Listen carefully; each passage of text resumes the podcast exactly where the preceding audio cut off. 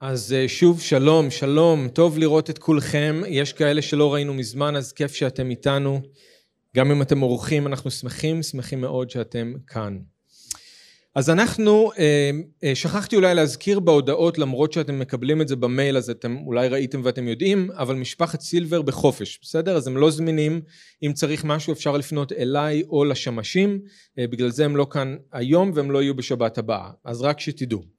אוקיי, אנחנו בסדרה שלנו אה, באיגרת הראשונה אל תימותאוס, אז אתם יכולים כבר לפנות לשם פרק ג' ואנחנו רוצים לסיים היום קטע מאוד חשוב באיגרת שלקחנו ככה קצת יותר זמן כדי להתעמק בו כי יש שם לא מעט פרטים שהיה חשוב לנו אה, להסביר גם לגבי המנהיגים וגם לגבי השמשים אם אתם זוכרים. אז אנחנו בראשונה אל תימותאוס פרק ג' ואני מקווה שאתם מתברכים עד עכשיו מה, מהסדרה, אנחנו תמיד מתברכים מזה שאנחנו צריכים להכין דרשות ולצלול לעומק לתוך הדברים, אנחנו מקווים שגם אתם. אה, זה כאן בשביל אה, לברך אותנו, לחזק אותנו.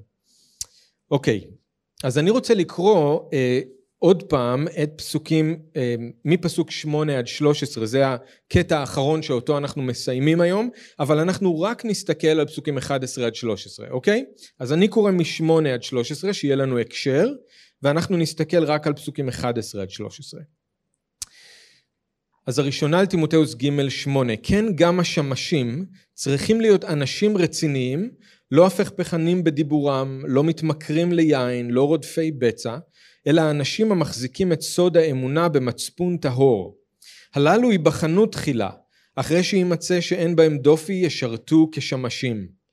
כמו כן הנשים, עליהן להיות רציניות, נמנעות מלשון הרע, מפוקחות, נאמנות בכל דבר. השמש יהיה בעל אישה אחת, אדם שמנהיג היטב את בניו ואת ביתו. המיטיבים לשרת משיגים לעצמם מעמד טוב וביטחון רב באמונה במשיח ישוע. כן, אז אבא, אנחנו רוצים להודות לך על הדבר שלך, אנחנו רוצים להודות לך אה, על האיגרת הראשונה על תימותאוס, ובמיוחד על הקטע הזה שאותו אנחנו מסיימים היום.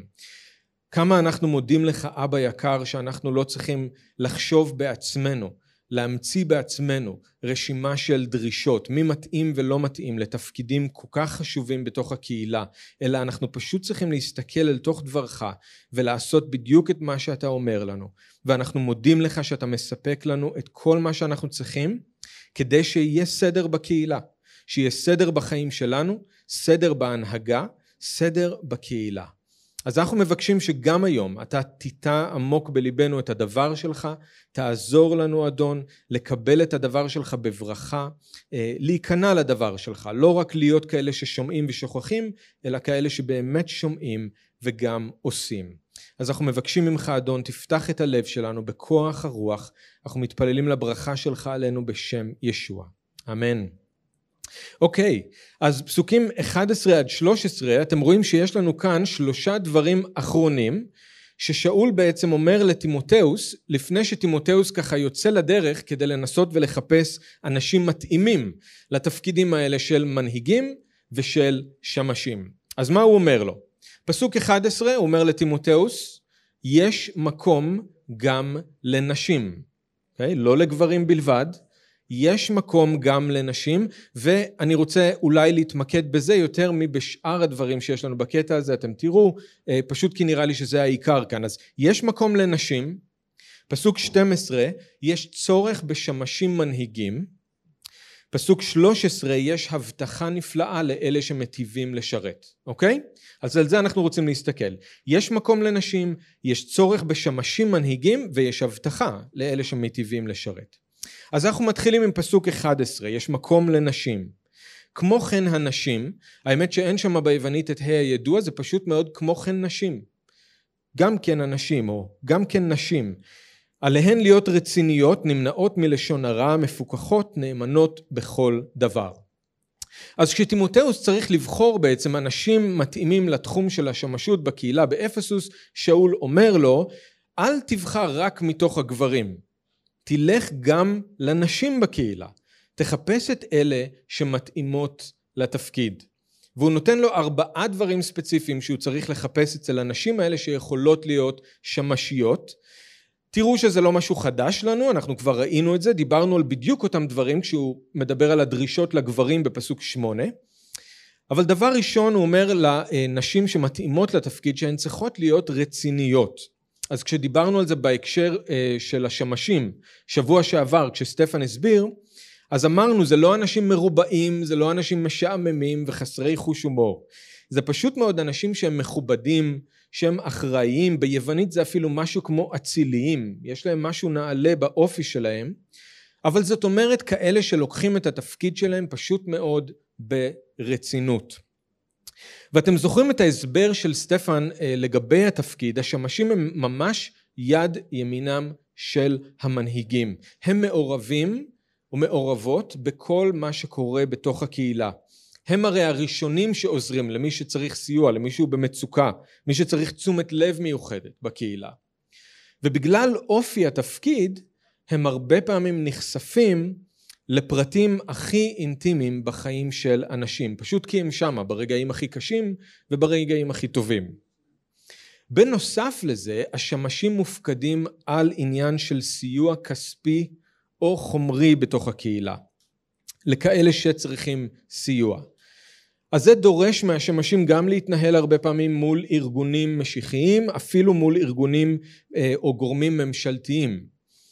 אז כשתפקיד הוא כזה הדרישות מחמירות וזה מה שצריך מנשים אה, שמתפקדות שנכנסות לתפקיד הזה שיתנהלו בצורה מכובדת שיהיו אחראיות שיודעות לשמור על דיסקרטיות okay? אוקיי? נשים רציניות הדבר השני ששאול מזכיר אני לא נכנס לזה אתם רואים יותר מדי לעומק כי דיברנו על הדברים האלה זה רק כתזכורת הדבר השני ששאול מזכיר זה שאנשים צריכ, צריכות להיות נשים שנמנעות מלשון הרע אז תשימו לב, גם אצל הגברים וגם אצל הנשים יש דרישה מאוד ברורה לגבי הרגלי הדיבור שלהם. אצל הגברים לא הפך פחנים בדיבורם, פסוק שמונה, וכאן אצל הנשים נמנעות מלשון הרע, או לא סותנות, אם זה תרגום מילולי, לא סותנות, לא מאשימות, לא מדברות רעה באחרים. עכשיו, למה זה חשוב? למה זה אפילו קריטי? כי השמשים, כמו שאמרתי, גם השמשיות נחשפים למידע שהוא הכי אישי והכי רגיש לגבי אנשים בתוך הקהילה. הם נחשפים למשל לנתונים כלכליים של אנשים מהבנק, כאלה שצריכים סיוע. הם נחשפים למצבים משפחתיים של אנשים, נחשפים למצבים רפואיים של אנשים. אז הגברים צריכים לשים לב, מבחינת דיבור, שהם תמיד אומרים את האמת בכל סיטואציה. סטפן דיבר על זה, אוקיי? הם לא משתמשים בלשון שלהם כדי לנסות ולהשפיע על מישהו, או לעשות קומבינות, או להשיג את מה שהם רוצים בשבילהם או בשביל מישהו אחר. הם לא אומרים דבר אחד למישהו אחד ודבר אחר למישהו אחר. השמשים, כמו שאני מבין את זה, מבחינת הדיבור לפחות, צריכים להיות האנשים הכי פשוטים שיש, וזה במובן הכי טוב של המילה. הם צריכים לדבר בפשטות עם אנשים. הם צריכים לא להיות אנשים שמתחכמים, אנשים שאומרים את האמת באהבה. לנשים שאול אומר משהו שהוא קצת שונה לגבי הדיבור. השמשיות צריכות לשים לב שהן נמנעות מלשון הרע. הן לא מדברות רעה באחרים, לא מוציאות דיבה, לא מרכלות. זה מה שזה אומר. עכשיו שוב, זה קשור לאופי של התפקיד. מטבע הדברים, מידע רגיש, מידע אישי, אז אסור להן לקחת את הדברים האלה ולנצל את המידע הזה כדי להביך מישהו, okay? אוקיי? או כדי להאשים מישהו, או כדי להטיל דופי במישהו אחר. הנשים שהן שמשיות צריכות לזכור אולי יותר מכל אחד אחר בקהילה, בגלל התפקיד, את מה שכתוב בראשונה לקורינתים ט"ו, שהאהבה מכסה על הכל, אוקיי? Okay? ויש הרבה על מה לכסות, השמשים נחשפים לזה. כי אם מישהו, ואני חושב שאני לא צריך להגיד לכם את זה, אתם יודעים, בטח מניסיון, אם מישהו חולק משהו אישי, והוא מגלה אחר כך שזה נחשף לאחרים, זה הורס את האמון. ומאוד מאוד מאוד קשה לבנות את האמון הזה בחזרה אחר כך. או אם מישהו פתאום מגלה שאמרו לו דבר אחד ולמישהו אחר אמרו דבר אחר בתוך הקהילה, גם זה יכול להיות הרסני מאוד. אז במיוחד עם התפקיד של השמשות באה אחריות גדולה מבחינת הרגלי הדיבור, גם הגברים, גם הנשים. הדבר השלישי ששאול אומר זה שהנשים צריכות להיות מפוקחות. אז גם על זה דיברנו כבר, על התכונה הזאתי, כשלמדנו את פסוק 2, זו דרישה גם ממנהיגים. אז אנחנו לא נדבר על זה עוד פעם. אני רק מזכיר לכם, הכוונה היא לא רק למישהו שלא מתמכר ליין, כן? זה חלק מזה. ריסון עצמי זה חלק מזה. אבל הכוונה היא באופן כללי למישהי, במקרה הזה, מישהי עם שיקול דעת, או עם אופי מאוזן, בלי שינויים קיצוניים מדי במצבי רוח. מישהי שהיא באופן כללי יציבה. זה מה שנדרש מהמנהיג, מהשמש, זה נדרש כאן גם מהשמשיות. דבר אחרון ששאול מזכיר לגבי נשים שיכולות להתאים לתפקיד זה משהו יותר כללי, הן צריכות להיות נאמנות בכל דבר. זאת אומרת מנהיגים, אנחנו כמנהיגים למשל יכולים להפקיד בידיים של השמשיות דברים ומצבים ואנשים בלב שקט. אנחנו יודעים שיעשו את הדבר הישר, הכל יטופל ויעשה כמו שצריך, לא יהיו מניעים נסתרים, לא יהיה שום קיצורי דרך, כל אחד וכל דבר יקבל את מלוא תשומת הלב שהוא צריך לקבל. הכל ייעשה בצורה ישרה לפני האדון. נאמנות בכל דבר. וזה נכון גם לגבי כולנו. בראשונה לקורינטים ד' פסוקים 1 ו-2 שאול אומר צריך שהבריאות יראו אותנו כמשרתי המשיח ומופקדים על סודות אלוהים ואולם מן המופקדים נדרש להימצא נאמנים. מן המופקדים נדרש להימצא נאמנים. זה משהו שהוא נכון לתחום של השמשות, אבל הוא נכון לגבי כולנו. אם מופקדה בידיים שלנו הבשורה, אם מופקד בידינו מסר הריצוי, אם אנחנו שגרירים של המשיח, אם הופקדו בידינו מתנות הרוח, אז מן המופקדים נדרש להימצא נאמנים. אם הפקידו בידיים שלך משהו שהוא של מישהו אחר, אז נדרש ממך רק דבר אחד, שאתה תהיה נאמן עם מה ששמו לך ביד. אוקיי, אז בתחום של השמשות יש מקום גם לנשים, ואלה ארבע הדרישות. אבל אם אתם שואלים אותי, עברנו קצת יותר מדי מהר על המילים כמו כן הנשים, אז אני רוצה רגע להגיד עוד משהו לגבי זה, אה, כי זה חשוב. המשפט הקצר הזה, כמו כן הנשים או נשים הוא בעצם לא פחות ממהפכני. וזה פרי של מה שישוע עשה ולימד לפני שהוא מת וקם לתחייה. בשבילנו במאה ה-21 זה מובן מאליו שיש מקום גם לנשים. ברור. הרי יש לנו נשים שמטיסות F-16 ויש לנו נשי, נשים שמפקדות על חיילים ויש לנו נשים שמנהלות חברות הייטק ובתי חולים ובנקים, יש נשים שהן שרות בממשלה ויש נשים שגם מנהלות מדינה שלמה, מדינות שלמות. אז בטח שזה לא נשמע לנו נורא מוזר או מהפכני שנשים יכולות להיות גם שמשיות בקהילה. אף אחד לא אומר וואו, גם נשים יכולות להיות שמשיות בקהילה. לא, אנחנו חיים בעולם שזה הכי טבעי בעולם שזה יהיה ככה. אבל, אבל, כל גבר ממוצע לפני אלפיים וכמה שנה, שהיה קורא את המילים האלה, וזה לא משנה אם הוא היה יווני, או אם הוא היה רומי, או אם הוא היה יהודי, הוא היה מזדעזע. הוא לא היה יודע מה לעשות עם המילים האלה. כמו כן הנשים? מה זאת אומרת כמו כן הנשים? אותו דבר כמו הגברים? בדיוק כמו השמשים?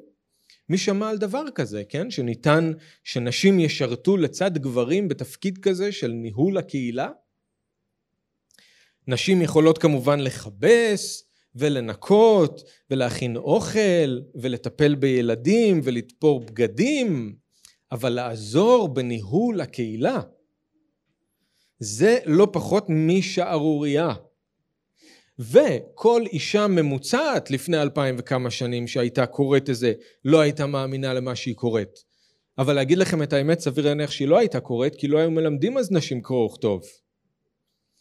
אבל אם היא הייתה יכולה לקרוא, היא לא הייתה מאמינה שזה אפשרי. בקהילות המשיחיות יכול להיות שנשים יכולות לשרת עם הגברים בתפקיד כזה, אני יכולה להיות שמשית? לא יכול להיות. כמו כן הנשים. יש שלוש מילים שאנחנו עוברים עליהן כל כך מהר, אבל אנחנו חייבים לזכור שבתקופה ההיא זה היה לא פחות ממהפכני. עכשיו אולי אתם חושבים שאני מגזים. אז, כמה דברים שאנחנו יודעים מההיסטוריה לגבי נשים. איך נראו החיים של נשים אז, באותה תקופה, בתרבות היוונית רומית. עכשיו זה נכון שהיו מקרים יוצאי דופן וזה נכון שהיו הבדלים בין תרבויות ויש הבדל קצת בין התרבות היוונית רומית ליהודית, אבל בגדול, תקשיבו לאיך חיים של אישה היו נראים אז. באותם ימים האישה הייתה מבלה את הזמן שלה רוב הזמן בתוך הבית ודואגת לכל מה שקשור למשק הבית. היא לא הייתה יוצאת מהבית כמעט בכלל, בכלל, והיא לא הייתה מעיזה להופיע בציבור בלי בעלה או בלי גבר אחר שהיה מלווה אותה, שזה היה יכול להיות אבא או אח או בן גדול, אבל אישה שהייתה מסתובבת בציבור בחוץ בלי מלווה הייתה נחשבת למופקרת. עכשיו כשהיא כן הייתה בחוץ עם מלווה היא הייתה מכסה את השיער ואם היא הייתה נשואה היא הייתה גם לובשת רעלה. נכון. אז לא היו רואים אותה. לא היו רואים אותה ובנוסף לזה גם היה אסור לה לדבר. היה אסור לה לדבר אז גם לא היו שומעים אותה. כי באותם ימים היה, לא היה נהוג שאישה תדבר בציבור בכלל. בכלל. אז רוב הזמן לא היו רואים את האישה מחוץ לבית וגם כשהיו רואים אותה לא היו באמת רואים אותה בגלל שהיא הייתה מכוסה והיא הייתה שותקת. זאת המציאות. מבחינת החינוך של הילדים הבעל היה אחראי על החינוך של הבנים למשל היוונים היו מלמדים את הבנים שלהם מגיל צעיר פילוסופיה וספרות ומדע ופוליטיקה וספורט וכל מיני דברים כאלה. האישה הייתה אחראית רק על החינוך של הבנות. וכשאני אומר חינוך אני מתכוון לזה שהיא הייתה צריכה ללמד אותם איך לנהל את משק הבית. זה היה חינוך. נשים באותם ימים לא יכלו ללמוד כלום אפילו אם הן רצו ואפילו אם הייתה להן יכולת. לא קרוא וכתוב, לא מקצוע, לא פוליטיקה, לא ספרות או שירה. זה היה נחשב בזבוז זמן לנסות וללמד אישה, כי התפיסה הייתה שנשים היו עם יכולת שכלית פחותה משל גברים. לא לזרוק עליי שום דבר, אני רק אומר שזה היה ככה. זאת ההיסטוריה, אני לא מסכים איתה, זה מה שהיו חושבים פעם. היו חושבים שאנשים הם עם יכולת שכלית פחותה משל גברים. היוונים חשבו שלאישה בכלל לא היה מצפון מוסרי כמו של גברים, אז לא היה אפשר לסמוך עליה שהיא תעשה החלטות נבונות או מוסריות. וזה נכון לצערי גם בתוך העם היהודי. המשנה אומרת שעדיף לשרוף את התורה מאשר ללמד אישה תורה. ואני חוסך מכם את כל השאר המטעמים שיש לנו בתלמוד לגבי נשים, אבל זה לא נראה יותר טוב בתקופה הזאת אצל היהודים. נשים באותה תקופה לא היו יכולות להיות בעלות רכוש או אדמה, לא יכלו לקנות ולמכור, אלא אם זה היה תחת החסות והשם של הבעל. מה שכן היה בימים ההם זה מה שהיה נקרא שוק הנשים. שוק הנשים. אז שם האנשים היו יכולות לקנות ולמכור כל מיני מוצרים לבית, אם זה היה אוכל ואם זה היה בדים ואם זה היה שמן וכל מיני דברים כאלה. אבל זה רק היה שם בשוק הנשים בין הנשים לבין עצמן. חוץ מזה אי אפשר. למרות שכן היו הבדלים בין התרבות היוונית רומית ליהודית במידה מסוימת, בגדול אצל כולם האישה הייתה נחשבת לרכוש של הבעל, הוא היה יכול לעשות איתה מה שהוא רוצה. לא היו לה זכויות בכלל מבחינה חוקית.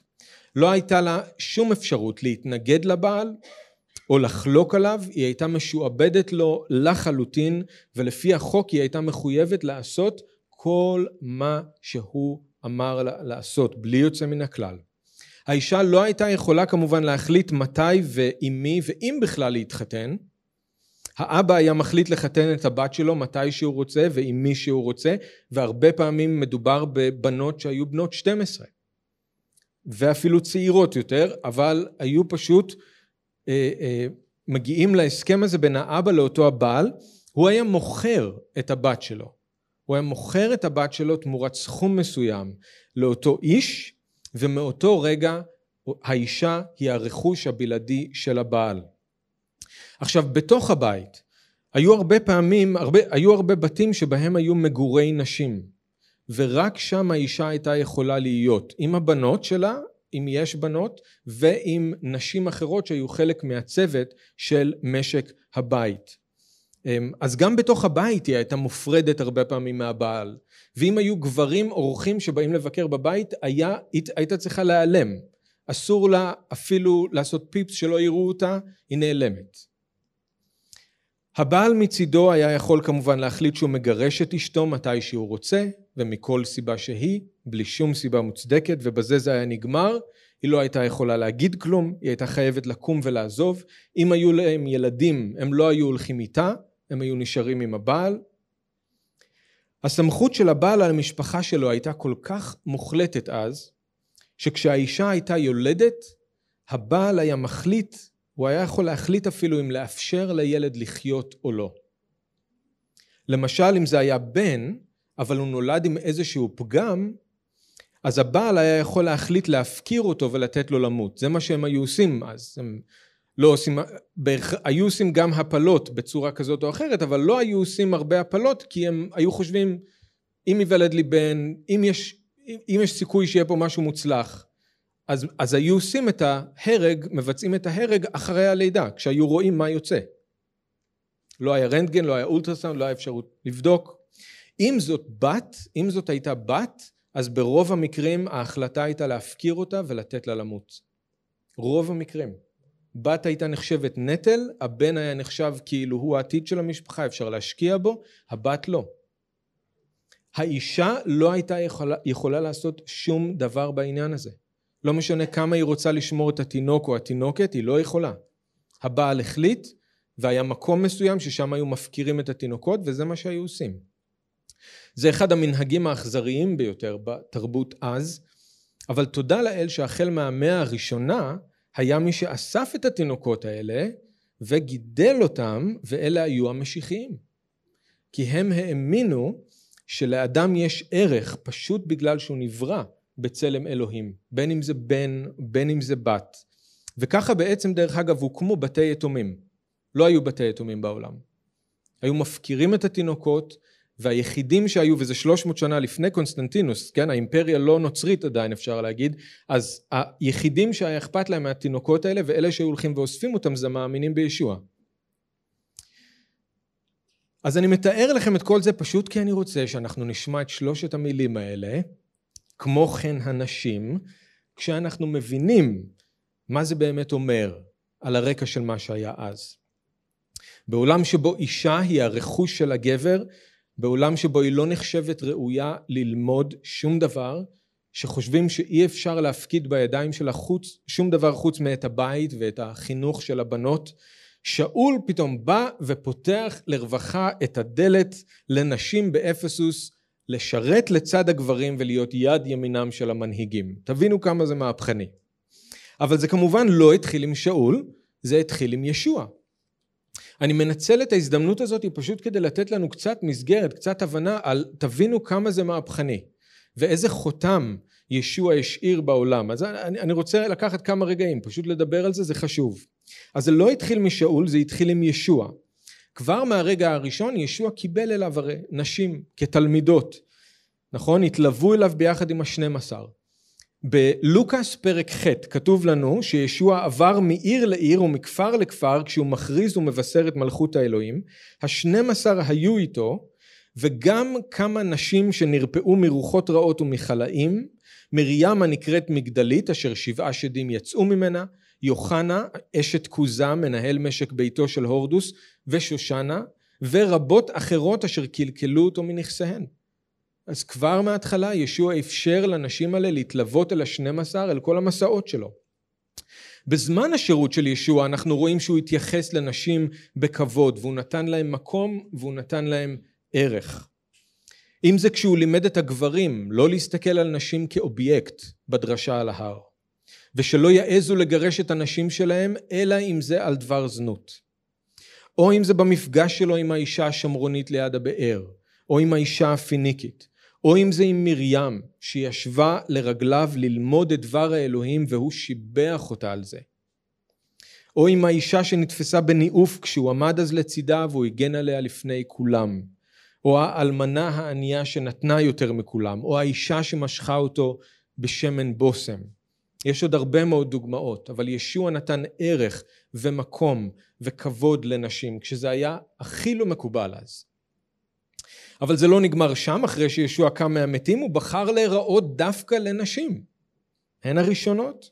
הוא הפך אותן להיות העדות הראשונות לתחייה שלו מן המתים, וזה מדהים, כי לעדות של אישה אז לא היה שום ערך בבית משפט. לא היה שום תוקף לעדות של אישה אז. אבל בעיני ישוע היה להן ערך והוא הפקיד בידיהן התגלות כזאת. אחרי זה בחדר העלייה בירושלים, זוכרים? 120, היו שם אנשים ביחד עם התלמידים. והם חיכו להבטחת האב יחד עם כל הגברים שהיו בחדר, והרוח צלחה על הנשים, בדיוק כמו שעל הגברים. וזה המשיך עם שאול שלימד את הגלטים שבמשיח אין לא זכר ולא נקבה משום שכולכם אחד במשיח. אז כמובן יש תפקידים שונים לגברים ולנשים, אבל מבחינת האמונה אין שום הבדל.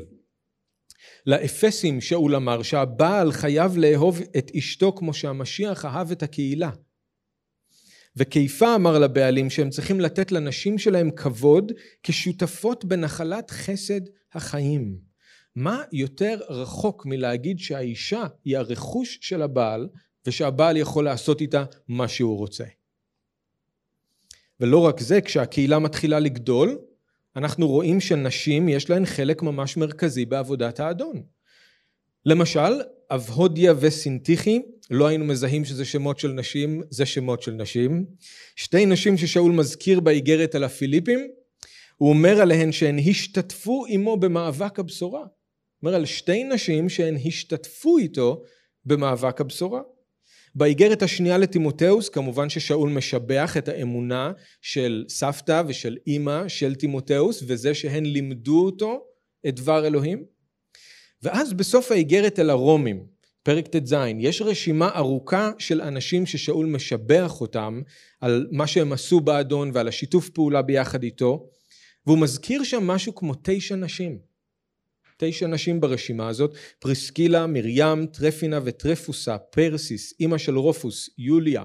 אבל אולי השם הכי בולט שם, וזה גם הכי רלוונטי לנו, זה אישה שקראו לה פבי. תקשיבו מה הוא אומר, זה רומים ט"ז 1 ו-2. אני ממליץ לפניכם על אחותנו פבי, שמשית הקהילה בקנקריה. קבלו נא אותה באדון כיאה לקדושים ועזרו לה בכל דבר שתזדקק לכם, כי אכן הייתה עזר לרבים וגם לי.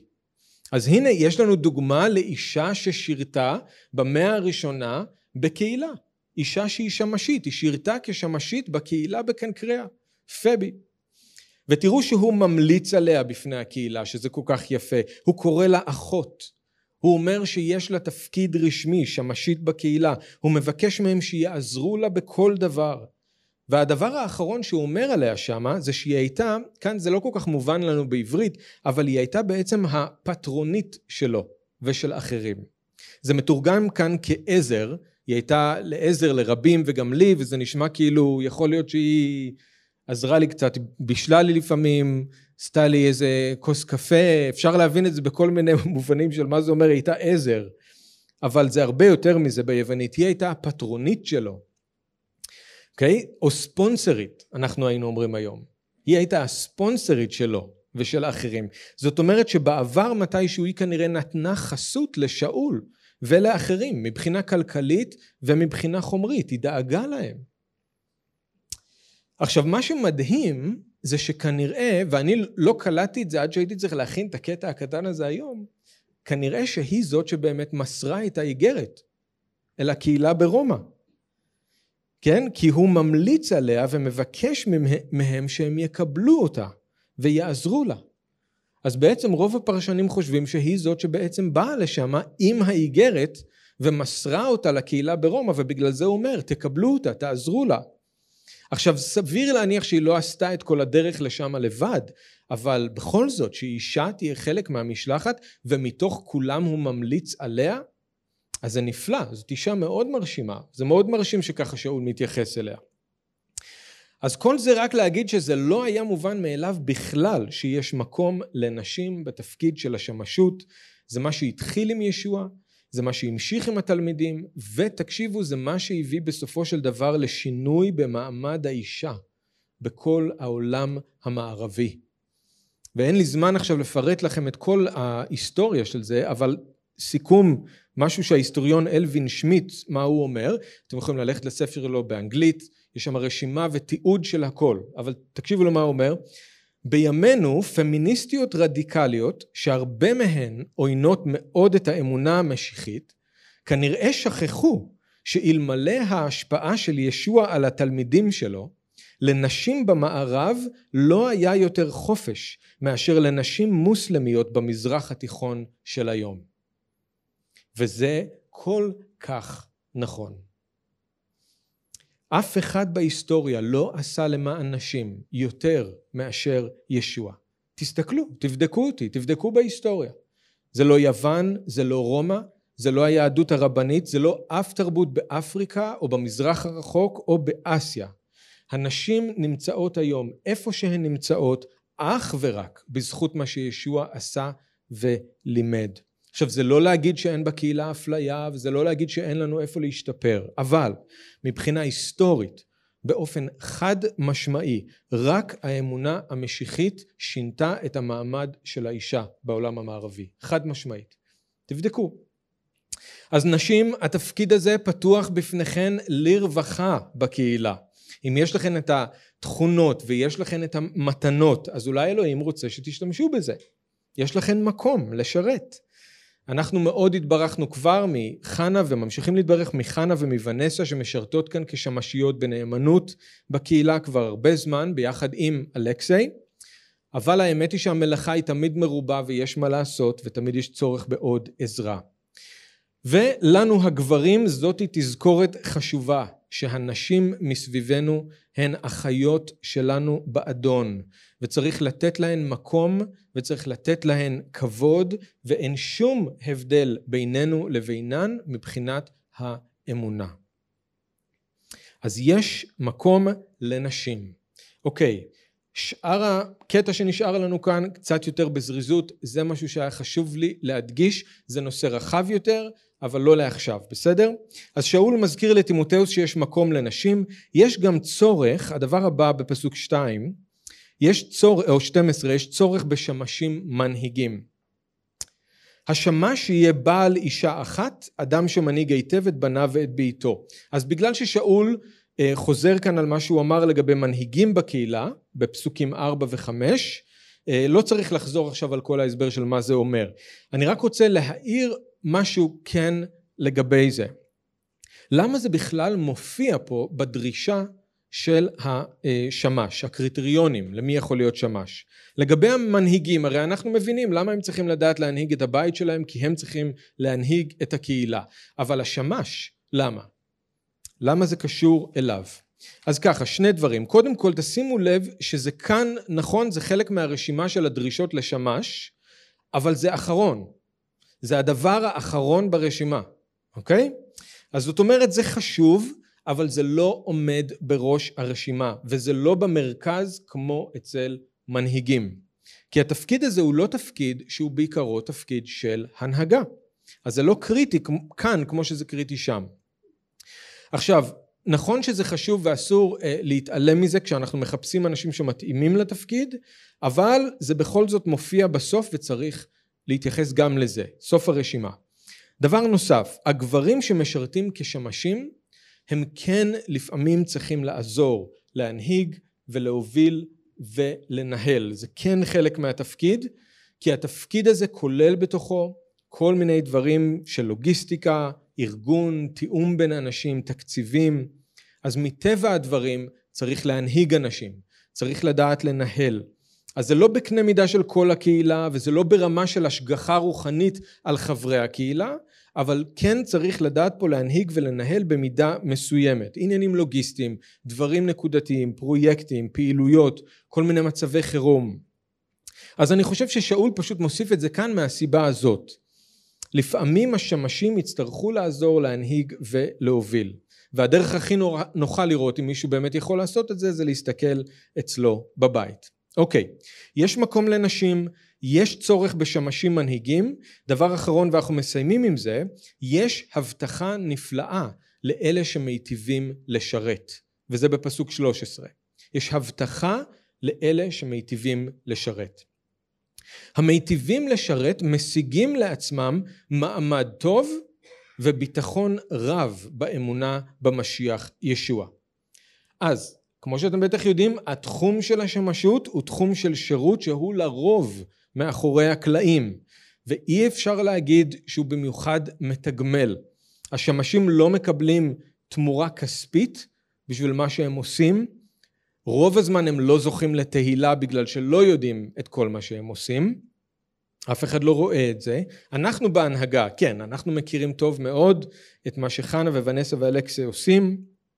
אנחנו יודעים כמה הם עושים בשביל הקהילה, אנחנו יודעים כמה הם עוזרים, כמה הם עוזרים לנו, אנחנו אומרים להם תודה בכל הזדמנות אפשרית, אבל רובכם בקהילה לא יודעים מה הם עושים. וזה גם בסדר, כי זה טבע התפקיד, הם לא מצפים לשום דבר, הם באמת עושים את הכל למען האדון, והם יודעים שיום אחד הם יקבלו את השכר שלהם במלכות השמיים. אבל למה בכל זאת השמשים יכולים כן לצפות שיקרה להם כתוצאה מהשירות כבר עכשיו, בחיים האלה? שימו לב. עכשיו, זה נכון לגבי כל אחד מאיתנו, אני לא רוצה שתחשבו שההבטחה הזאת היא רק למי שמשרת כשמש. זה נכון לגבי כל אחד מאיתנו שמיטיב לשרת, אז תשימו לב שאול אומר שיש שני דברים שמובטחים לאלה שמיטיבים לשרת. הם משיגים לעצמם, אחד, מעמד טוב, שתיים, ביטחון רב באמונה. מעמד טוב, זאת אומרת יציבות. ביטחון רב באמונה, זאת אומרת עוז ואומץ וסמכות בכל מה שקשור לאמונה בישוע. אז התמונה כאן היא גם של מישהו שהוא יציב, זאת אומרת לא קל להזיז אותו, לא קל להפיל אותו. אבל גם מישהו שיש לו אומץ ויש לו ביטחון, הוא לא מפחד לצאת להתקפה אם צריך, הוא לא מפחד מאתגרים או מכל מיני קשיים. יציבות וביטחון. ההבטחה היא שאלה שמטיבים לשרת יהפכו עם הזמן להיות אנשים יציבים ובטוחים יותר. ככל שהם מטיבים לשרת עם הזמן, ככה הם גדלים ביציבות ובביטחון. ונכון שזה לא גמול חומרי, נכון, זה לא משהו מוחשי, זה גם לא מחליף את השכר שבסופו של דבר יינתן להם מישוע, אבל מבחינת ההליכה האישית עם האדון, מבחינת החיים ברוח והבנייה של הקהילה, זה יקר יותר מזהב. יקר יותר מזהב. אז אני רוצה שתשימו לב מה שאול אומר כאן, זה חשוב בשביל כולנו. כשאנחנו משרתים בתחום שאלוהים קרא לנו אליו, וזה לא צריך להיות שום דבר רשמי בקהילה.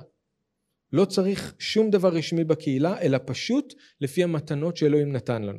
כשאנחנו משרתים בתחום שאלוהים קרא לנו אליו, אנחנו מתחילים להתבסס ולמצוא יציבות, ואנחנו גדלים בביטחון.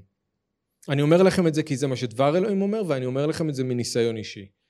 כשאתם מתחילים לשרת בתחום שאליו אלוהים קרא לכם, עם המתנות שהוא נתן לכם, אתם מתחילים להתבסס, אתם מתחילים למצוא יציבות, והביטחון גדל.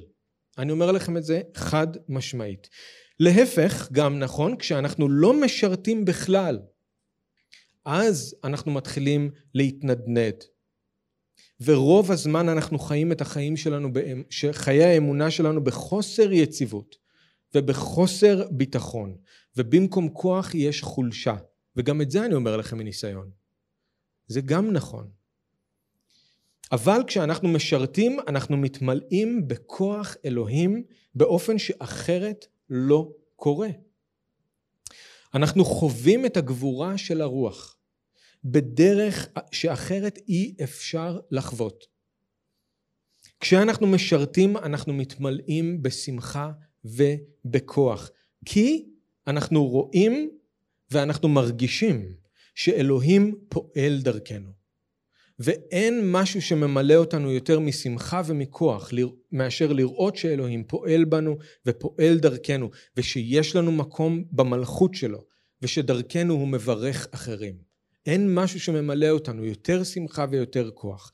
כל פעם כשאני משרת במתנות שאלוהים קורא לי אליהם, נתן לי בדברים שהוא קרא לי אליהם, אני מרגיש, אתם יודעים איך אני מרגיש? שבמקום רק לקרוא בכתובים על כל מה שאחרים עשו ומה שאלוהים עשה בחיים של אחרים, אני מרגיש שאני פתאום נכנס לתוך הסיפור ואני הופך להיות חלק ממנו. ואז אני רואה, וואו, אלוהים באמת פועל בי, והוא באמת פועל דרכי. שאול אומר לקורינתים בפרק ג' פסוק תשע, אנחנו עובדים יחד עם אלוהים, ואתם שדה אלוהים. זה לא דבר מדהים להגיד? אני עובד יחד עם אלוהים? אני משתתף במה שהוא עושה? זה בדיוק מה שקורה כשאנחנו מיטיבים לשרת. אנחנו עובדים יחד עם אלוהים. אנחנו שמים את היד שלנו ביד שלו ואנחנו מתחילים לעבוד. והתוצאה היא לא רק שאחרים מתברכים מהשירות שלנו, אנחנו מתברכים, אנחנו גדלים ביציבות ובביטחון. וכמה שאנחנו מיטיבים לשרת יותר, ככה אנחנו נהיה אנשים שיותר קשה להזיז אותם, יותר קשה להפיל אותם, וכאלה שיש להם יותר אומץ ויותר ביטחון. כי אנחנו ראינו ואנחנו טעמנו שוב ושוב ושוב את הכוח של אלוהים. ואנחנו ראינו מספיק הוכחות בחיים שלנו שהוא בנו ואנחנו בו. כמה שאנחנו יותר משרתים, זה קורה. אז כן זה חשוב ללמוד, בטח שזה חשוב להתפלל, זה חשוב לגדול בדעת, זה חשוב לבלות זמן בהתחברות עם אחים ואחיות באדון, אבל כדי להשיג מעמד טוב ויותר ביטחון באמונה, צריך לשרת. אלוהים הוא אלוהים שמשרת אחרים. אלוהים הוא אלוהים שנותן מעצמו כל הזמן, אז הוא פוגש גם אותנו בדרך מיוחדת כשאנחנו משרתים ונותנים מעצמנו. זאת אומרת, אנחנו פוגשים את האדון כשאנחנו משרתים בדרך שאנחנו לא יכולים לפגוש אותו בשום סיטואציה אחרת. ואם אתם לא טעמתם את זה עדיין, אני רוצה לעודד אתכם, קחו את הצעד הזה. תשאלו את האדון, מה המתנות שנתת לי? מה אני יכול לעשות? איפה אני יכול לשרת? ואתם תראו, ברגע שאתם מוצאים את המקום שלכם, דברים מתחילים להשתנות. הקשר שלכם עם אלוהים נהיה אחרת לגמרי. הסמכות שלכם באדון גודלת. ההשפעה שלכם על אנשים גודלת. אז שירות זה לא רק איזשהו משהו שהוא איזשהו פלוס לחיים המשיחיים. זה טוב לשרת, זה נחמד לשרת, יש הרבה מועדונים בחיפה שאפשר להצטרף אליהם ושם מלא אנשים, אנשים מתנדבים למד"א, מצוין. לא מדובר על זה. כשאתם מתחילים לשרת כמאמינים, אתם פוגשים את האדון והוא פוגש אתכם בדרך שאתם לא יכולים להיפגש איתו בשום צורה אחרת, כי אתם איבר בגוף. וכשאתם מתחילים לתפקד בגוף, כמו שאלוהים ברא אתכם, אז אתם מתחילים פתאום לחיות. וואו, בשביל זה אני נבראתי. זה מה שאלוהים ברא אותי לעשות, ואני פוגש אותו בדרך שאני לא יכול לפגוש אותו בשום מקום אחר. עכשיו, הסדרה שאתם סיימתם לא מזמן ללמוד, כן? המסע בעקבות האמת, בדיוק בשביל זה הכנו את זה. כדי לעזור לכם לגלות מי אלוהים ברא אתכם להיות, מה הוא ברא אתכם לעשות, וכדי לעזור לכם למצוא את המקום שלכם ששיר, לשירות בקהילה. ועוד פעם, שירות לא צריך להיות תפקיד רשמי, לא צריך תואר, לא צריך כותרת. פשוט מאוד תתחילו לשתף פעולה עם אלוהים לפי המתנות שהוא נתן לכם. זה עד כדי כך פשוט.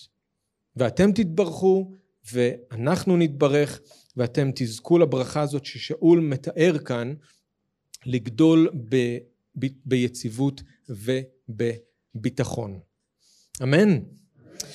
אוקיי, okay, אז אנחנו סיימנו את הקטע הזה שמדבר על הנהגת הקהילה, המנהיגים והשמשים, ובשבוע הבא אנחנו מגיעים לקטע שהוא מאוד מאוד מעניין, סוף פרק ג', אנחנו מסיימים אותו, זה לב האיגרת. אני נותן לכם uh, קצת ספוילר, אוקיי? זה לב האיגרת. אז אם אתם רוצים ללכת ולקרוא את הפסוקים האחרונים שיש, אחרי פסוק 13, פסוק 14 עד סוף הפרק, הקטע הזה הוא לב האיגרת. שאול אומר לטימותאוס, בגלל זה אני כותב לך את האיגרת הזאת. אז אנחנו מגיעים ללב האיגרת ואנחנו נדבר על זה בשבוע הבא. אז בואו נתפלל ביחד. אדון יקר, אנחנו רוצים להודות לך על מה שלמדנו ביחד היום מתוך דברך. אנחנו מודים לך שעל השלוש מילים הקטנות האלה, אבל כל כך משמעותיות, כמו כן הנשים.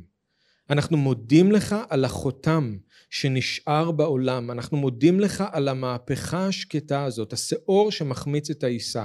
אנחנו מודים לך, ישוע, שאתה בעצמך נתת כבוד לנשים, ונתת להן ערך ומקום, ולימדת את התלמידים שלך לעשות אותו הדבר, ואתה מצפה גם מאיתנו שנעשה את זה, ושינית את העולם ואתה ממשיך לשנות. אנחנו מודים לך על זה, אנחנו מבקשים שאנחנו נהיה קהילה שיודעת להתנהג לנשים, להתייחס לנשים בכבוד, לתת להן ערך, לתת להן מקום. אנחנו מודים לך על המילים האלה. אנחנו מודים לך אדון גם על הקריאה לשרת טוב בצורה טובה, להיטיב לשרת ולצפות לגמול הזה. אפילו כאן בחיים האלה, כאן ועכשיו, שאנחנו נמצא מעמד טוב, נשיג לעצמנו מעמד טוב וביטחון רב באמונה. אז אנחנו מתפללים שתקשור את כל הדברים האלה ביחד, שתחתום את זה בליבנו, אנחנו מתפללים שזה יישא פרי רב בשבילך, לתפארת שמך. אז אנחנו מודים לך, מברכים אותך בשם ישוע. אמן.